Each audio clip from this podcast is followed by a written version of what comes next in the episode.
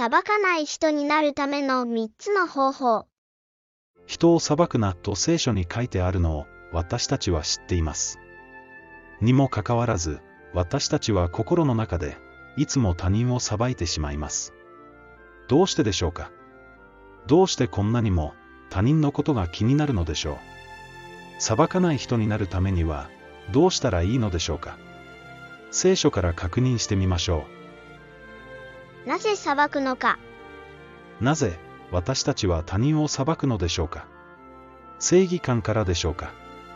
相手に罪を犯させたくないから裁くのでしょうか？いいえ、本当は、妬みからではないでしょうか？自分はこんなにも清く正しく生きているのに、あいつは好き勝手に生きている。それが憎らしくて、許せないのではないでしょうか？しかし覚えてください。妬む人は、神の国を相続できないと聖書は教えます。妬み、泥酔、円楽、および、その類である。私は以前も言ったように、今も前もって言っておく。このようなことを行う者は、神の国を継ぐことがない。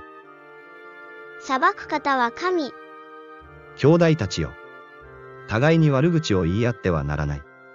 兄弟の悪口を言ったり、自分の兄弟を裁いたりする者は、立法をそしり、立法を裁くやからである。もしあなたが立法を裁くなら、立法の実行者ではなくて、その審判者なのである。しかし、立法者であり審判者である方は、ただ一人であって、救うことも滅ぼすこともできるのである。しかるに、隣人を裁くあなたは、一体何者であるか。兄弟姉妹が罪に陥らないように、立法を教えることは、正しいことです。けれども、自分勝手な解釈で人を裁いたり、断罪することは、絶対にしてはいけません。神の仕事を取り上げる私たちは、一体何様のつもりなのでしょう。たとえ正義感からであっても、神の仕事を盗んではいけません。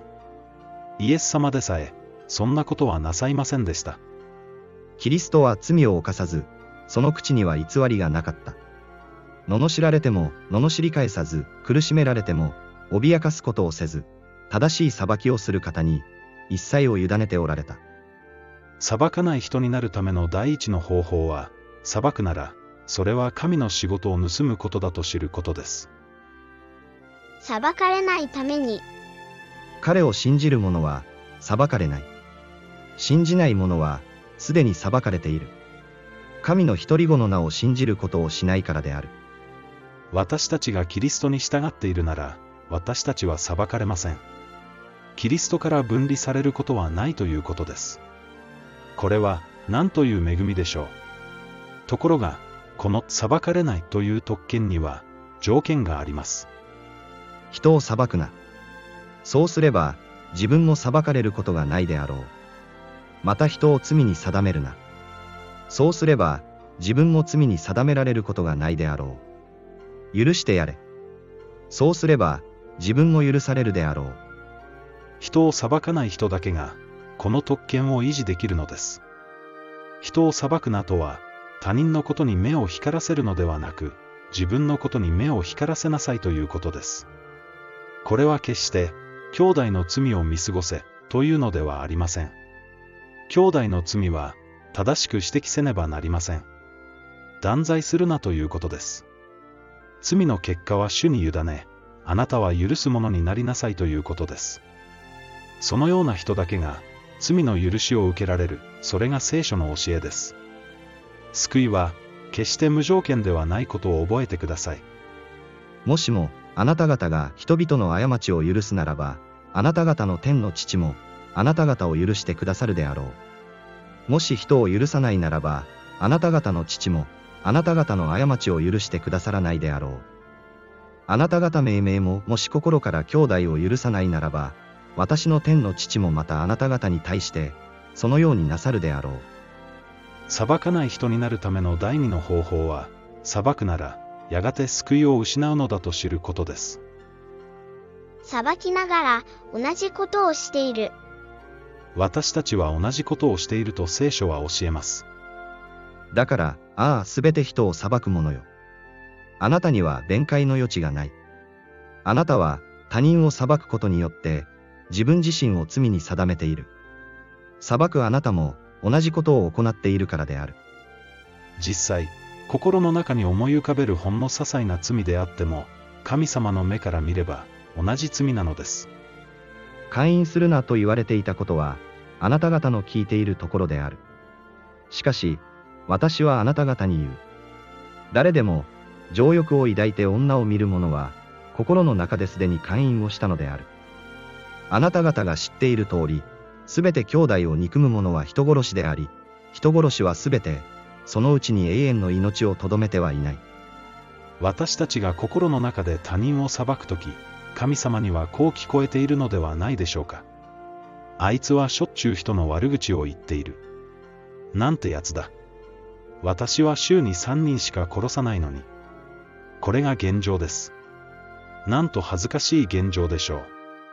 裁かない人になるための第三の方法は、自分も同じことをしていると知ることです。裁く代わりにすること。裁いても、結局のところ、人は変わりません。つまり、裁くという行為の結果は、相手を罪から救わないばかりか、自分の救いを取り消すことになるのです。なんてつまらない行為でしょう。それなら、私たちはどうすべきでしょうか？イエス様から学びましょう。さて、イエスはエリコに入って、その町をお通りになった。ところが、そこにザーカイという名の人がいた。この人は酒税人の頭で金持ちであった。彼はイエスがどんな人か見たいと思っていたが、背が低かったので、群衆に遮られて見ることができなかった。それでイエスを見るために、前の方に走って行って、一軸グワの木に登った。そこを通られるところだったからである。イエスは、その場所に来られた時、上を見上げて言われた。ザーカイよ、急いで降りてきなさい。今日、あなたの家に泊まることにしているから。そこでザーカイは急いで降りてきて、喜んでイエスを迎え入れた。人々は皆、これを見てつぶやき、彼は罪人の家に入って客となった、と言った。ザーカイは立って主に言った。主よ、私は誓って自分の財産の半分を貧民に施します。また、もし誰かから不正な取り立てをしていましたら、それを4倍にして返します。イエスは彼に言われた。今日、救いがこの家に来た。この人もアブラハムの子なのだから。人の子が来たのは、失われたものを尋ね出して救うためである。税金を横領していたザーカイに対し、イエス様は何をしたでしょうか彼と食事をしたのです。イエス様は責めることなく、彼を受け入れました。その結果、ザーカイは悔い改めたのです。これこそ、私たちのすべきことです。私たちのすべきことは、悪を成敗することではなく、人を悪から立ち返らせることです。そのために必要なのは、愛です。裁いても、人は変わりません。ただ、許しと愛によってのみ、人は変わるのです。あなたもそのようにして救われたのではありませんか？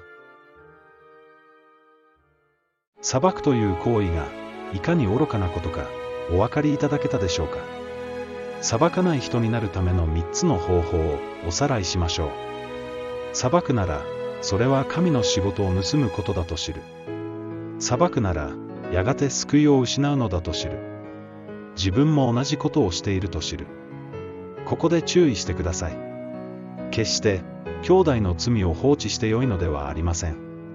私たちには、人を戒め、罪から離れさせる義務があります。ただし、それを達成する方法は、裁きではなく、愛なのです。このことを覚えておいてください。聖書をしっかりと学び、なすべきことを実践していきましょう。正しいのは、いつだって聖書だからです。